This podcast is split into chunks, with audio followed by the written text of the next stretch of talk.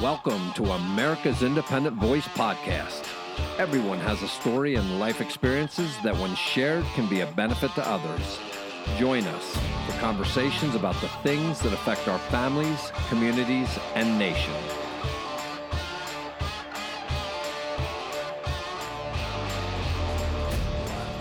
Hey, folks, my name is JC Owens. I am your host, so let's get started with today's conversation.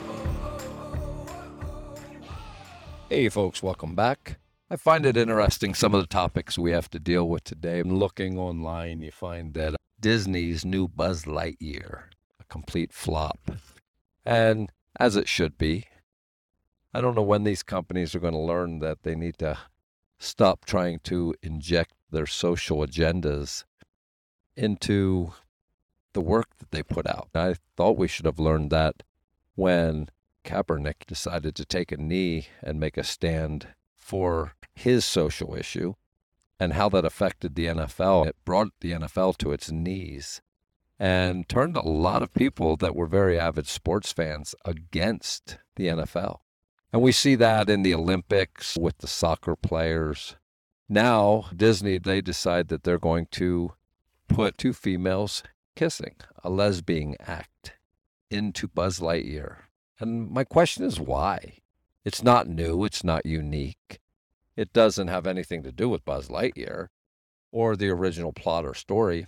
These companies, whether it be by pressure or whatever, a bad CEO or leadership or paid protesters have a lot of effects on a lot of companies these days. And yes, they are paid there's not that many people that feel that adamantly about anything unless you pay them.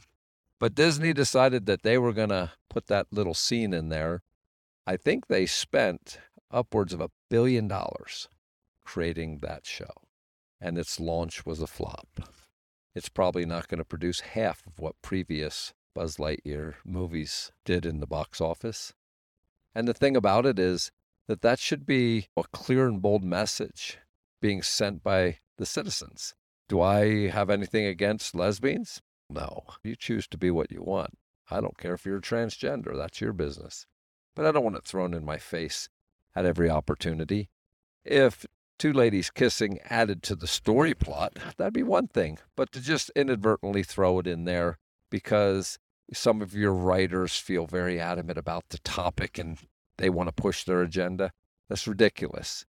For Disney, it's a good eye opener and for the stockholders of Disney because whenever you uh, launch a movie, there's always investors, and those investors are expecting a return. And hopefully, they got a good slap in the face, and Disney definitely got a slap in the face. I remember as a kid, everybody loved Disney. That was what we used to do. We used to watch Disney shows as kids. And there was no agendas. We just watched Disney shows. We loved them. We thought Disney was the greatest thing. Today, not so much. As a matter of fact, I wouldn't allow the Disney Channel in my household. Not that we do a lot of TV watching anyway, but uh, there's just a lot of garbage out there. But Disney has really taken a bad turn. I guess the bigger question for me is at what point does this garbage stop? Let's face it, there's people out there that are firm believers that bestiality should be okay.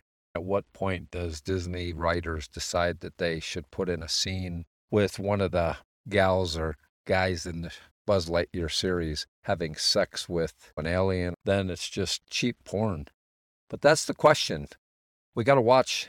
It's a slippery slope. There's a lot of not normal folks out there, and they all have agendas too.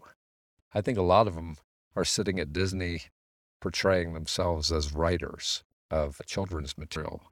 I don't like it. I don't like the direction at all. And I'm pretty open minded for most of you that listen to my podcast know that. I am a live and let live kind of individual, but we have to have some boundaries. And I think we need to start implementing those boundaries. I'm glad to see the citizens, in their response to the release of Buzz Lightyear, standing up and showing that they still have principles and that if you cross those lines, we will not show up to see your garbage. Throughout history, we've had gays, lesbians, transgenders one of the emperors of Rome, and they referred to him as an empress, as he preferred to be referred to. But I think the name was Elgabalus. I think that's a good name. That was a ruler. We see this stuff throughout history. What you choose to do with your personal choices and your life, we all make them. I am twice divorced. There's people that think that that's not good. Um, an older gentleman who I actually prefer ladies half my age. People often probably uh, look at me oddly or jealously. I don't know which. The thing about it is that we all have our own deal and we should pursue whatever that deal is as long as it makes us happy and it's not affecting others in a negative fashion. When we learned that, we used to know it, but now we have to relearn that. And I think it comes down to mind your own business. But you have to allow me to mind my own business because if you keep sticking in my face, then it becomes my business. And as Disney learned, that's probably not the best approach to producing quality entertainment for the populace and definitely not our children. Hey, that's just my take on it. This is JC, and I am out of here.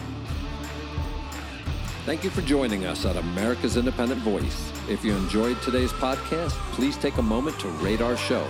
You can find us at americasindependentvoice.com. Until next time, y'all have a great and safe day.